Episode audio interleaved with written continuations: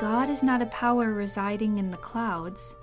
God is an unseen power residing within us and nearer to us than fingernails to the flesh. Gandhi, truth is God.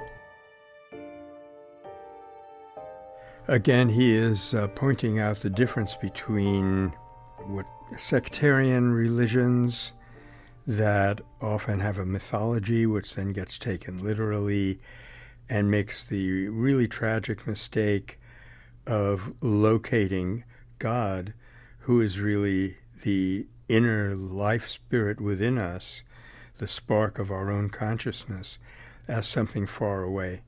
And that immediately degenerates into divisions between groups that characterize that divine spirit differently and locate it differently. Bye.